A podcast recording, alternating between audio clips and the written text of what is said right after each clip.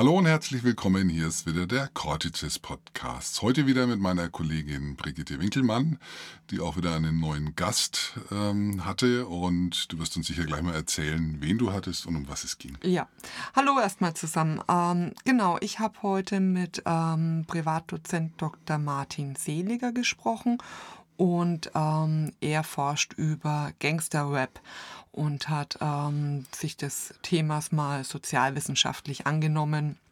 Und da steckt relativ viel drin, äh, was man so gar nicht denkt. Genau. Dann können wir gespannt sein und wir freuen uns auf das Gespräch. Viel Spaß und viel Freude beim Erkenntnisgewinn. Hallo, herzlich willkommen, ähm, Dr. Martin Seliger. Ähm, Sie sind ähm, am Institut für Arbeit und Wirtschaft an der Universität Bremen und dort wissenschaftlicher Mitarbeiter und Abteilungsleitung für den Wandel in der Arbeitsgesellschaft. Habe ich das richtig rausgefunden? Es ist alles richtig. Wunderbar. Und ähm, Sie sind, äh, haben Sozialwissenschaften studiert und sind Soziologe. Ist auch richtig, hoffe ich. Ja, kann man so sagen. Also in Bochum haben die immer gesagt, wir sind keine Fakultät für Sozialwissenschaften, sondern eine für Sozialwissenschaft, okay. was äh, irgendwie ein bisschen spitzfindig klingt, aber äh, so würde ich auch eigentlich über mich selber am liebsten am liebsten denken und berichtet wissen, dass ich eigentlich auch Sozialwissenschaftler bin und nicht nur Soziologe, weil mhm. wir ja auch, auch politikwissenschaftliche oder politökonomische äh, Aspekte abdecken. Aber das ist wahrscheinlich schon zu viel Information für die meisten Hörerinnen und Hörer.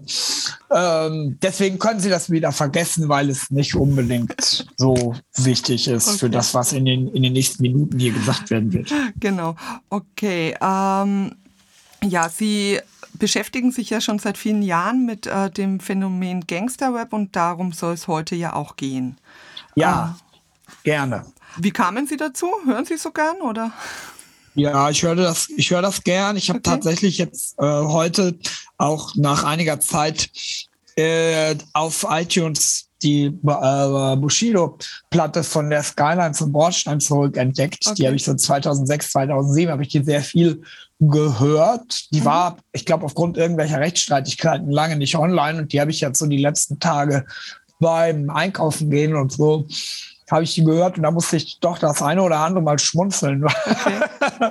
weil ich diese Songs so oft gehört hatte, ja, und äh, irgendwie das auch interessant ist zu sehen, wie Rap oder Gangster-Rap sich in den letzten 15 Jahren entwickelt hat. Nö, und ich habe das früher viel gehört und dann musste ich irgendwann mal eine Bachelorarbeit schreiben als Abschluss und dann habe ich gedacht, am meisten weißt du eigentlich über Gangster-Rap und dann habe ich darüber geschrieben. Okay. Ja.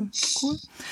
Und ähm, wo wir gerade vom Schreiben sind, Sie haben auch im äh, April 2021 ähm, eine Soziologie des Gangsterrap Popkultur als Ausdruck sozialer Konflikte geschrieben. Ja. Ähm, da drin befassen Sie sich ja umfangreich mit dem Thema. Ähm, mhm. Äh, kurz mal für unsere Hörer, die äh, mit Gangsterrap, so wie ich, nicht viel am Hut haben. Was macht das aus? Also was würden Sie unter Gangsterrap grob verstehen, was für Bilder kommen da? Mhm. Rap ist, äh, ja, sagt man so, eine urbane Kultur. Es geht da viel um irgendwie Leben in der, in der Stadt. Ne? Wenn man so den Ursprungsmythos in New York sich äh, vor Augen führt. Für mhm. einige für ältere Zuhörerinnen und Zuhörer kennen das vielleicht noch aus der Scholler Manhattan-Werbung im Kino, wenn so der Hydrant da aufgedreht wird und das ah, Wasser ja, durch die, durch die sommerliche Manhattaner äh, Innenstadtkulisse sozusagen scheint und dann tanzen die Kinder. Das ist äh, ja auch der Ort, an dem, an dem Rap sozusagen ent, entstanden ist und Hip-Hop entstanden ist, diese New Yorker Bronx. Und das war nun ein von äh, ähm, ja, sage ich mal, so, sozialer Ungleichheit im negativen Sinne gezeichneter äh, Ort. Und in Manhattan äh, war es ja nun so, da, da wohnten viele arme Leute, auch äh, viele schwarze und puerto-ricanische äh, Einwanderer. Ähm, ja, und das war ein bisschen, was man heute als einen abgehängten Stadtteil äh, äh, beschreibt in, in Deutschen. Und diese diese soziale Randständigkeit, die neben Gangster-Rapper sozusagen auf als ein mhm. zentrales Motiv des Rap und fügen so ein äh, Element der Kriminalität hinzu, des abweichenden Verhaltens, mhm. dass sie sagen, ich äh, finde mich mit meiner Armut, mit meiner Randständigkeit, mit meinem Ausgestoßen und stigmatisiert sein nicht ab. Ich hole mir, was mir zusteht, jetzt äh, einfach durch Kriminalität. Äh, Geschäfte in Schwarzmärkten, Erpressung, mhm. Raub und so weiter und so fort. Damit einherging irgendwie die Kultivierung machistischer Verhaltensmuster, also äh, die Zurschaustellung von Männerdominanz, die dann auch auf eine Abwehr, Herabwürdigung äh, schwacher, vermeintlich unmännlicher Männlichkeiten beruhte, also mhm. drückt sich aus in der, in der Homophobie. Ja, und dieser dieser stereotype Gangster-Rapper ist eigentlich ein Jugendlicher mit Migrations- und ohne Bildungshintergrund, mhm. äh, der zum Frauenhass und zur Homophobie neigt. Äh, wir haben also eigentlich einen Transfer dieser, sage ich mal, subordinierten äh, schwarzen Gangster-Rapper-Männlichkeit aus Manhattan nach Deutschland vor dem Hintergrund der deutschen Migrationsgeschichte. Mhm. Na, da werden es dann eben die türkisch- und arabischstämmigen Jugendlichen, die diesen Platz Zeitalter sozusagen äh, dann, dann, geben für den, für den schwarzen mhm. okay. Gangster-Rapper. Sie gucken sich, also das ist ja dann auch das, was man so halt mhm. drunter versteht. Also irgendwelche Typen, die Gewalt verherrlichen, die ähm, da Sexismus ähm, transportieren, ähm, ja die starken Männer, ähm, Kämpfer, also das sind so die ja. Sachen, die, die mir so, äh, so auffallen. Und aber auch halt ähm, ziemlich stark dieses ähm, sehr oberflächliche, also ganz viel Bling Bling, viel Geld, äh, fette Autos und so weiter. Mm, also dieses Bild transportieren Gangster-Rapper. Habe ich das so? Ja, ja, haben Sie absolut richtig gesehen, wobei ich ich habe Probleme mit diesem Begriff Oberflächlichkeit. Also okay. Mir fällt das gerade so auf. Hm, natürlich ist es irgendwie eine oberflächliche Angelegenheit, wenn jemand einen teuren, brillanten oder so mhm. Ring trägt oder irgendwie teuren Schmuck trägt. Das ist aber erstmal ja nicht so abwegig, weil Oberflächen äh, dienen uns ja dazu, uns zu, zu erkennen mhm. gegenseitig. Wir erkennen uns erstmal so an der Oberfläche und unterscheiden uns äh, anhand dessen, was wir auf diesen Oberflächen sehen. Und wenn man dann überlegt, wo kommt das Geld für diesen Brillanten her, mhm. wenn er denn überhaupt echt ist, mhm. Äh, ist er echt? Und wenn ja, wo kommt das Geld her? Dann ist das nicht mehr oberflächlich, dann mhm. lässt das äh, eigentlich tief blicken auf den sozialen Hintergrund von jemandem. Ne? Mhm. Kommt da jemand von einem, von einem von wohlhabenden Hintergrund und hat den vielleicht zur, weiß ich nicht, zur Konfirmation gekriegt, mhm. den, den, den, den, den Diamantenschmuck? Oder hat sich da jemand mit ehrlicher Arbeit den äh, äh, nach langer, langer mühevoller Anstrengung gekauft? Oder ist er vielleicht bei einem Diamantenraub erbeutet worden? Mhm. Und dann ist das nicht mehr oberflächlich, wenn man irgendwie diesen Schluss über den Hintergrund mhm. äh, äh, ziehen kann. Und äh, das ist ja, was die symbolische mhm. äh, Substanz eigentlich dieses äh, äh, Genres auch ausmacht. Wo kommt der dir nicht, nicht, nicht oberflächlich, da ist ein Diamant, sondern, na, aber wie kommt der denn dahin? Mhm. mhm. Und dann ist es, finde ich, nicht mehr oberflächlich. Okay. Verstehen Sie, was ich Ja, was ja, ich sehr gut. Also es ist ähm, gerade ähm, ja, mhm. kann, kann ich gut nachvollziehen, ähm, weil es halt mhm. im Grunde die, die Leistung ja. zeigt, die derjenige ähm, erbracht ja. hat, um, um an dieses Statussymbol zu kommen. Diese zur Schaustellung des erwerbsbiografischen Erfolges ist ein ganz zentraler okay ein ganz zentraler Selling Point, die From Rags to Riches Erzählung mhm. sozusagen, okay. die da drin steht. Ähm, die, die da drin steckt, die ist ja so ein Standardmotiv da aus dem, mhm. aus dem, aus dem Gangster-Rap-Kosmos. Sie äh, analysieren ja in, in Ihrem Buch ähm, verschiedene ähm, ja, yeah. Songs, äh, Bücher, auch eine, eine Fernsehserie ja. ähm, anhand von, von unterschiedlichen Theorien. Ja.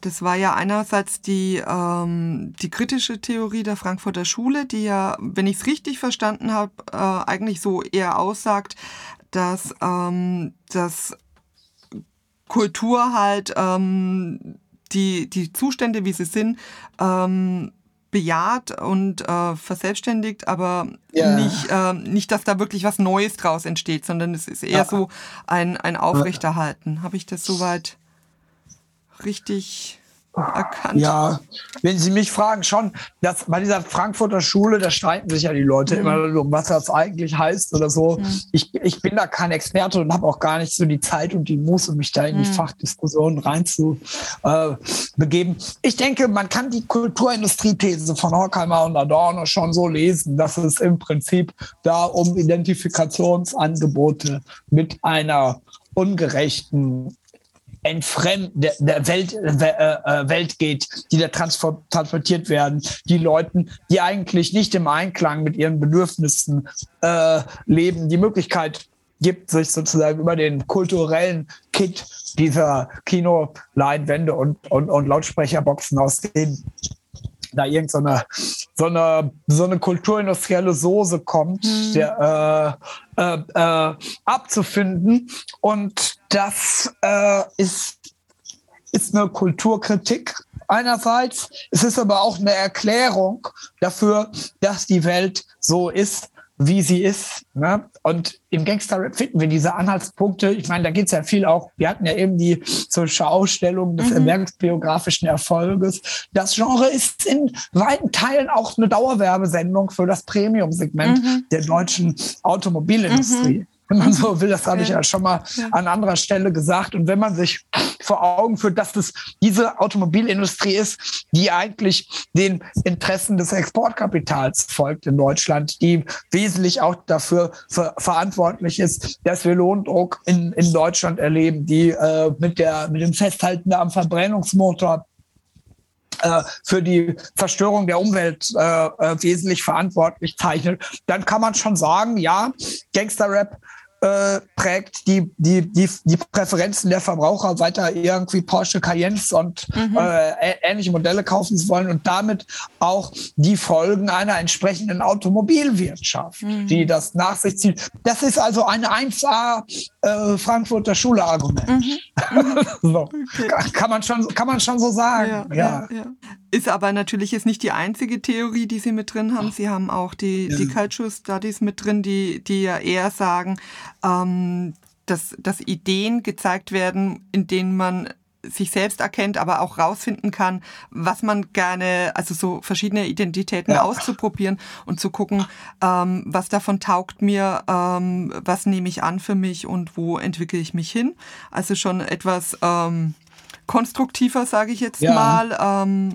Ja. Genau und dann halt auch noch die äh, intersektionale Perspektive, die halt dann nach ähm, mhm. diesen Kategorien Klasse, Ethnizität, Geschlecht, äh, Körpersexualität und wie die Sachen, äh, diese Kategorien miteinander zusammenwirken, ja. ähm, das auch mit analysiert. Also ja. äh, meinetwegen ähm, Klasse, ja. Ethnie ähm, bildet sich ja stark an. Das sind ja starke mhm. Verflechtungen, wenn ich in einem ähm, benachteiligt bin oder äh, ja. dann das andere auch. Genau. Ja, absolut. Ja. Absolut. Ja. ja. Und ähm, Sie hatten dann noch das Konzept der hegemonialen Männlichkeit. Das würde ja, ja glaube ich, eigentlich auch, äh, ist, ist das ein Unterpunkt von der intersektionalen Perspektive in Bezug auf äh, Geschlecht? Ja, Sie haben eben schon so ein, bisschen kokett ja gesagt, Sie wissen nicht, ob Sie das alles verstanden haben. Äh, das deutet für mich jetzt darauf hin, dass Sie das schon sehr gut verstanden okay. haben. Denn natürlich ist die, der, das äh, Konzept hegemonialer Männlichkeit ein intersektionales Argument. Mhm. Cornell nennt das nicht so. Okay. Na, der, äh, der geht damit jetzt nicht hausieren und er war eigentlich auch, wenn man das jetzt zeit, zeitlich irgendwie ansiedelt, zu einem Zeitpunkt damit rausgerückt. Da war die Intersektionalitätsdebatte noch gar nicht so stark. Aber natürlich die Frage, welche Formen von Männlichkeit eigentlich einen begründeten Anspruch mhm. auf die mhm. Vertreterschaft hegemonialer Männlichkeit ähm, äh, haben, äh, hängt davon ab, wie sie sich entlang dieser Achsen Geschlecht, Ethnizität, Klasse konfigurieren. Mhm. Ist das die weiße Manager Männlichkeit eines Josef Ackermann, der in St. Gallen BWL studiert hat? Mhm. Oder ist das die migrantische Aufsteigermännlichkeit ja. eines Bushido, der Sohn eines Tunesiers und einer äh, großgezogen von einer Alleinerziehenden in äh, äh, Tempelhof sozusagen über die Drogendealer-Tätigkeit äh, und die, äh, äh, den, den Aufenthalt im Kinderheim und äh, dann äh, äh, die äh, äh, Lehre als Maler und Lackierer schließlich dann in den Musikerberuf da, äh, und dann in die Rolle des Top-Rappers sich hocharbeitet. Wer ist dieser hegemoniale Mann? Mhm. So, da, darum, darum streiten ja auch unter anderem die Gangster-Rapper, indem sie sagen, ey, wir sind viel leistungsfähiger als ja, diese, ja. diese ganzen BWL-Jockels da. So. Ja, äh, zu, zu einem Stück weit haben sie da ja auch recht, weil der, ja. ähm, der Aufwand, den jemand, der benachteiligt ist, betreiben muss, um, äh, also ich, ich sage mal ein ganz einfaches Beispiel, ja.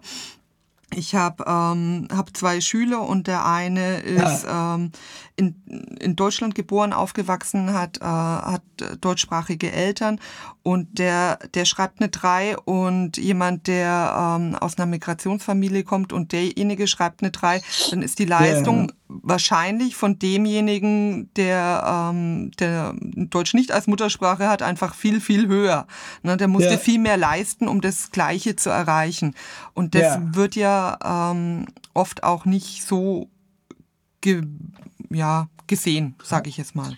Würde ich ganz genauso sehen. Mhm. Ja, würde ich, würde ich ganz genauso sehen. Und äh, das ist überhaupt nicht abwegig, was die Gangster-Rapper da sagen. Mhm.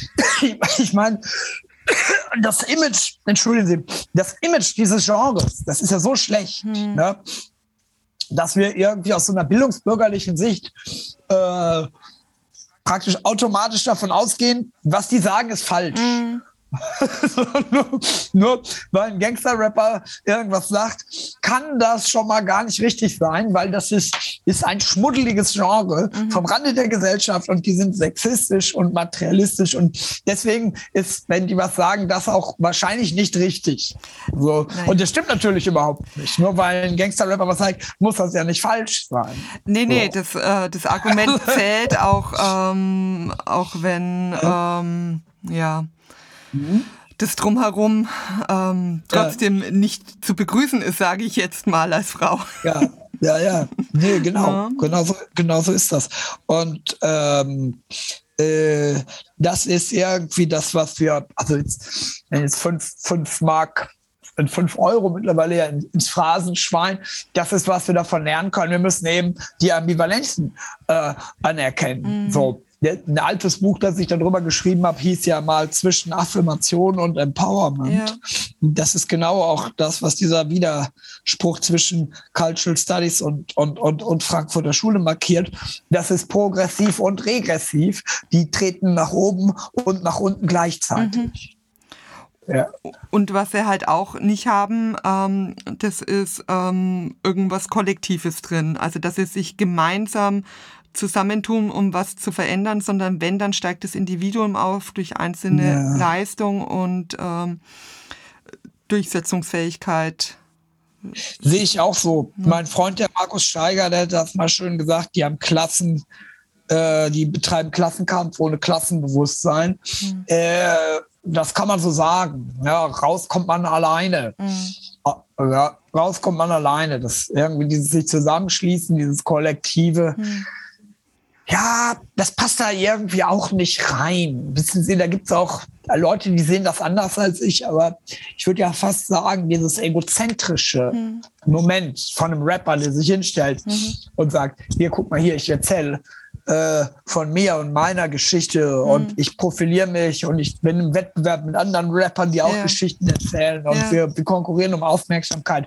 Das ist für eine kollektive klassenpolitische Mobilisierung auch vielleicht gar nicht so geeignet, nee. weil es doch sehr stark aufs Individuum und individuelle Selbstverwirklichung abhebt. Also das, ich sage nicht, dass das nicht möglich ist mit mhm. Rap, zu mobilisieren und klassenpolitisch in der Breite zu mobilisieren. Aber irgendwie steht es in einem Konflikt zu der doch sehr auf individuelle mhm. Profilierung abzielenden Form. Ja.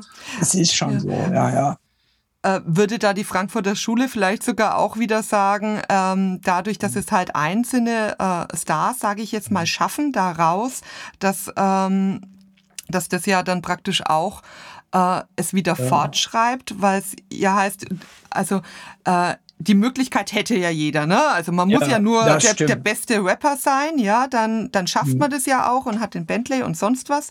Ähm, und dadurch, dass, dass halt die, die ähm, benachteiligten Menschen da davon träumen können, ähm, kommen sie nicht ins Handeln? Ja, ist so. Genau so kann man das sagen. Okay. Also äh, die ja, ist jetzt wieder so ein bisschen was anderes als, äh, als Adorno und Horkheimer in der Dialektik der Aufklärung das beschreiben, aber es gibt ja auch einen schönen Aufsatz von Herbert Marcuse zur repressiven Toleranz. Und äh, der ist jetzt politisch ein bisschen anders gepolt, und, aber darin hat er einen Absatz, der ähnlich, ähnlich argumentiert wie äh, die Dialektik der Aufklärung und da spricht er von der Kultur als einem freundlichen Abgrund, in den alles gleichermaßen hinabgestoßen wird.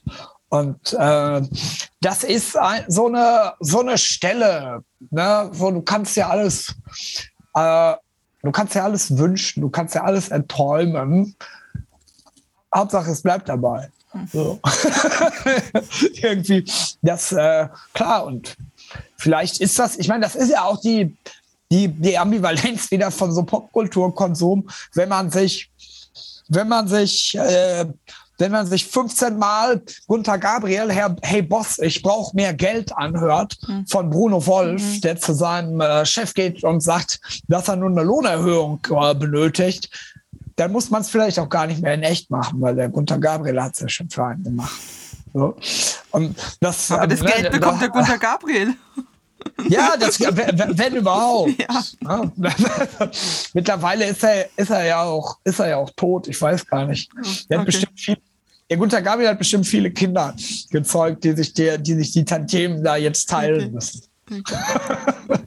Keine Ahnung. Ja. Ähm, Okay, ein Stück weit äh, haben wir es auch schon gestriffen. Die, die ähm, dritte, äh, oder äh, nicht die dritte, die ähm, letzte Theorie, mit der Sie analysieren, das waren die Schnittpunkte zum, zum Neoliberalismus. Also das fand ich total ja. interessant, ähm, weil ähm, das ja im Endeffekt dieselben Tugenden sind. Ja. Die, ähm, die, die Gangster-Rapper, aber halt auf eine, ähm, ja, abweichende Art und Weise ähm, ja. aber vielleicht auch auf eine ehrlichere Weise ähm, postulieren. Ja. Ne? Ja, weiß ich nicht. Schäuble hat ja auch gegenüber den Griechen gesagt, we will crush you. Mhm. Insofern ist, es, ist, ist, ist die Diktion des autoritären Neoliberalismus in der, der Wirtschaftspolitik oftmals gar nicht so anders. Ne? Gangster-Rapper würden jetzt vielleicht eher sowas sagen, wie wir ficken euer Leben, mhm. aber die, dass, äh, dass Wirtschaft und Gewalt sozusagen einhergehen, dass äh, äh, oder kapitalistische Wirtschaft und Gewalt miteinander einhergehen, das wissen wir nun schon schon länger, ja. äh, als es Neoliberalismus gibt. Und nichts anderes machen ja die, machen ja die Gangster-Rapper da auch stark. Es ist eine Ellenbogengesellschaft, die mitunter auch, auch, auch Auseinandersetzungen hervorbringt, die mit, mit richtigen Waffen ge geführt werden. Ja.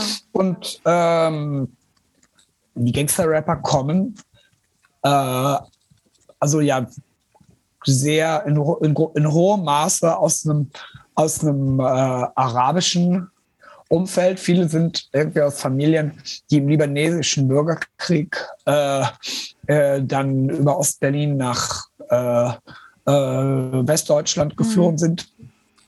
Äh, stammen die oder viele kommen auch aus der aus, aus der türkischen Einwanderung im Zuge der Anwerbeabkommen. Die waren dann im Niedriglohnsektor sozusagen in Deutschland irgendwie biografisch in der oder familienbiografisch in der wirtschaftlichen und sozialen Randständigkeit sozusagen fest äh, fest eingeplant im deutschen Gesellschaftsmodell. Und äh, die anderen haben äh, äh die, also und, und, und ähm, die hatten ja keine Teilhabechancen. Und auch das ist sicherlich irgendwie eine Form von von, von, von, von, von einer biografischen, familienbiografischen Kränkung, die oft einhergeht mit, mit einer Affinität zum, zum Gewalthandeln, eine, eine, weil's, äh, weil sie in die Schwarzmärkte gedrängt werden, mhm. in denen keine Polizei die Transaktionen gewährleistet, weil sie vielleicht auch in, äh, aufgrund der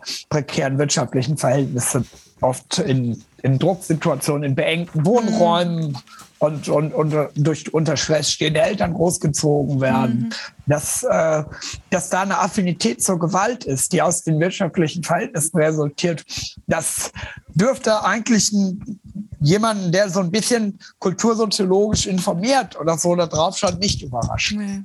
Ähm, was mir auch so ein bisschen auf, aufgefallen ist, dass, also mir hat sich das beim Lesen das, das Bild eines ähm, ja, eines Klassenclowns, äh, sage ich jetzt mal, äh, auf, aufgedrängt. Ähm, also wenn, wenn ich nur eine Rolle angeboten bekomme oder ähm, yeah. und kein, also wenn ich mich auch bemühe und eine andere kann ich auch nicht, äh, nicht nehmen und ja. jeder sieht mich eh so und behandelt mich so, dann, dann kann ich mir diese Rolle auch zu eigen machen und die wie eine Rüstung tragen. Und ja. mir in dieser Rüstung halt das nehmen, was mir sonst verwehrt wird. Ja. Ist das ein bisschen zu küchenpsychologisch? Naja, es ist auf jeden Fall genau das, was der Bushido jetzt auch hier mhm. erzählt in dieser Amazon-Doku, okay. äh, dass er um äh, als Familienvater irgendwie eine liebevolle und seiner Frau auf Augenhöhe begegnete Haltung äh, dauerhaft einnehmen zu können, eigentlich alles das wieder verlernen muss, was er kultiviert hat als Eigenheiten mhm. dieser Figur Bushido, die Rücksichtslosigkeit, die Unangreifbarkeit und äh, ja. ja. diese un, un, unerschöpfliche Belastbarkeit, ja. irgendwie, die er, da, die er da hat. Das waren Primärtugenden, die man als, als Gangster-Rapper-Figur gut einsetzen konnte, auch, auch, auch brauchte, einsetzen musste. Aber für einen Familienvater geht das nicht. So, der, der muss er das wieder loswerden. Das äh, also passt auf jeden Fall, finde ich, zu dem, was Sie sagen. Jede Leute, die das interessieren, sollen sich mal diese Amazon-Doku angucken. Okay. Da, da, geht es genau darum. Ja, ja. Okay. Ist das eine Antwort auf die Frage? Ja. Das, ja? Das, das passt für mich. Also das, das hat sich mir auch ähm, oft, mhm. ähm, oft aufgedrängt, ähm, dass sie ja eigentlich, also wenn ich mir jetzt so so das, das Bild eines Gangster-Rappers ne, ja. äh, vorstelle, ähm, ja. dann, dann ist da für mich eine Spannung drin. Und zwar die, ähm, ja. dass sie ja im Grunde mh, mm, schon, schon hoch wollen und aufsteigen wollen und Erfolg haben wollen und sich durchsetzen mhm. wollen, weil sie es auch müssen. Ähm, aber sie, sie bleiben ja nicht in, in dem. Also sie wollen ja, ja eigentlich was anderes. Ne? Sie haben bloß keine ja. andere Möglichkeit, es zu erreichen oder ja. sehen keine andere Möglichkeit. Ähm, weil im, im Endeffekt sind sie ja dann doch, äh, wollen sie ja einfach nur sicher erfolgreich sein und ihre Familien versorgen. Und das passt ja. eigentlich gar nicht zu dem, was sie halt vorher als Rolle gespielt haben. Ich weiß nicht, ob es einen Endeffekt gibt. Okay. Äh, das sind ja das sind ja alles auch Bilder, mm, nur die wir sehen, okay, ne? was, ja. was die Leute Sagen, ja. selber wollen, was, was in den Köpfen dieser Künstler vorgeht, weiß ich mhm. nicht. Und die Bilder, die wir da sehen, die sind immer interpretationsoffen. Okay. Aber entschuldigen, entschuldigen Sie, ich will Sie jetzt nicht so, so belehren. Nein, nein, so. Sie sollen mich belehren, dafür machen wir das Ganze. Ja, ja, ich finde das mit dem im Endeffekt das ist, das ist ein blöder. Ich sage das auch manchmal, ne? ich, ich hänge mich da jetzt so dran auf, aber äh, das im Endeffekt, das ist eigentlich ein blöder, blöder Begriff, weil es, mhm. weil es so suggeriert, eigentlich heißt irgendwas nur eine Sache. Mhm. Und ich wüsste nicht, welche das sein sollte in dem Fall. Okay. Wir wissen, wir wissen nicht. Wir wissen nicht, welche eine Sache das sein soll. Ich glaube, und vor allen Dingen hängt es ja auch wirklich davon ab, von welcher Perspektive man mhm. das sieht. Das ist ja auch das, was Gangster-Rap so, so interessant und wirkungsvoll macht. Ne? Ich nenne das ja im Buch dann ein Grenzobjekt. Mhm. Gang Gangster-Rap wird von vielen unterschiedlichen Leuten aus unterschiedlichen Sichtweisen betrachtet und wo die einen sagen, ja Mensch, das ist der Untergang. Mhm unserer abendländischen Kultur, sagen andere, nee, das ist äh, total geil, das ist ein super Unterhaltungsangebot. Und manche sagen, ja, und was der Bushido gezeigt hat, ist, dass man in Deutschland alles äh, schaffen kann. Und dann sagen wieder andere, was, seid ihr bescheuert? Das ist einfach misogyner, homophober Mist. Mhm. Und also sie finden diese zahlreichen Perspektiven darauf und ich glaube, das ist auch eine wesentliche Erklärung dafür, warum Gangster-Rap so populär ist, weil einfach heterogene Gesellschaften mit unterschiedlichen Milieus und äh, einer Perspektivenvielfalt mhm. als, als, als genuinem Strukturmerkmal, äh, warum die äh, sowas wie Gangster-Rap brauchen, um darüber zu kommunizieren. Okay. Die, die vergewissern sich ihrer selbst durch dieses facettenreiche Panorama, da, das, das Gangster-Rap den bietet. Ja, das, das ist ja das, das, was ich so, was ich dann so behaupte, ne, in dem Buch als, äh, äh, als großes, als großes, äh, als großes Finale sozusagen dieser, dieser Argumentation, ja. sage ich eben, dass Gangsterrap ein Grenzobjekt pluraler Gesellschaften ist, über das sie kommunizieren. Ich hatte noch, ähm, als ich das Kapitel über, über Kollegas Buch da gelesen habe. Ja. Das fand ich ähm, sehr, sehr ähm, ja, krass irgendwie, weil mhm. er ja da diese ganzen Sachen aufzeigt, ähm, wie man zu sein hat, damit ja. man ein Boss wird.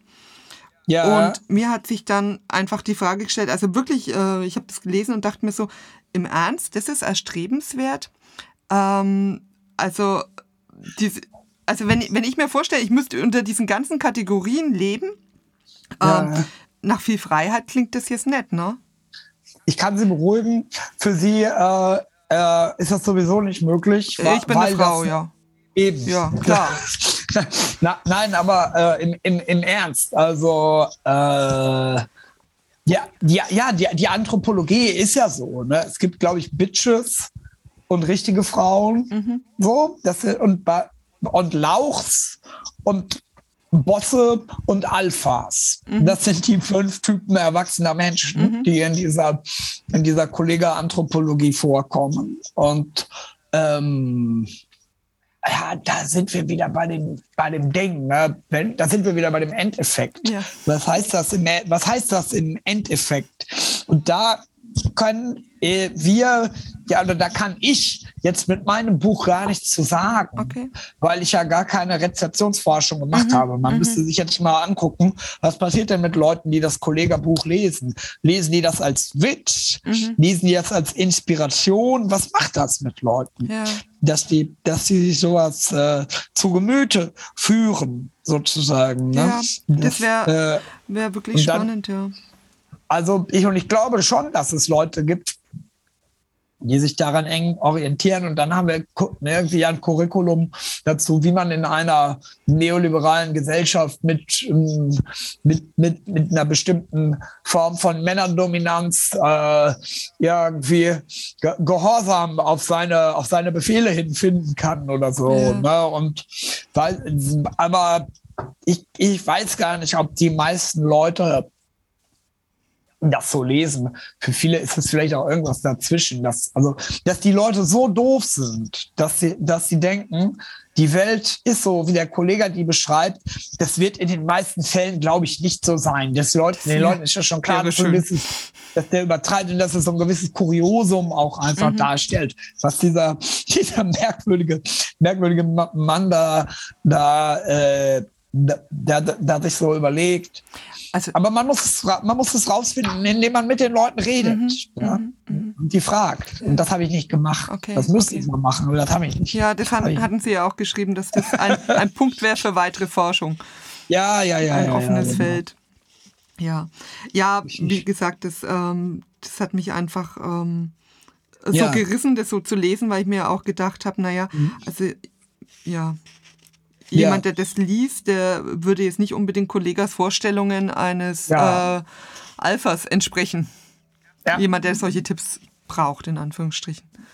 Ja, das, das ist wie mit der, mit der Literatur irgendwie zum, zum Abnehmen oder so. Ja. Wie, wie, nehme ich ab?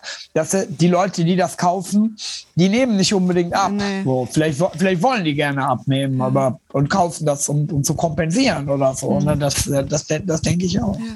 Ja. Ich freue mich sehr, dass Sie sich dafür interessiert haben und fand das wirklich ein interessantes Gespräch. Ja, ja, ja. Möchten war Sie, ja toll. Ja. Möchten Sie denn noch was loswerden?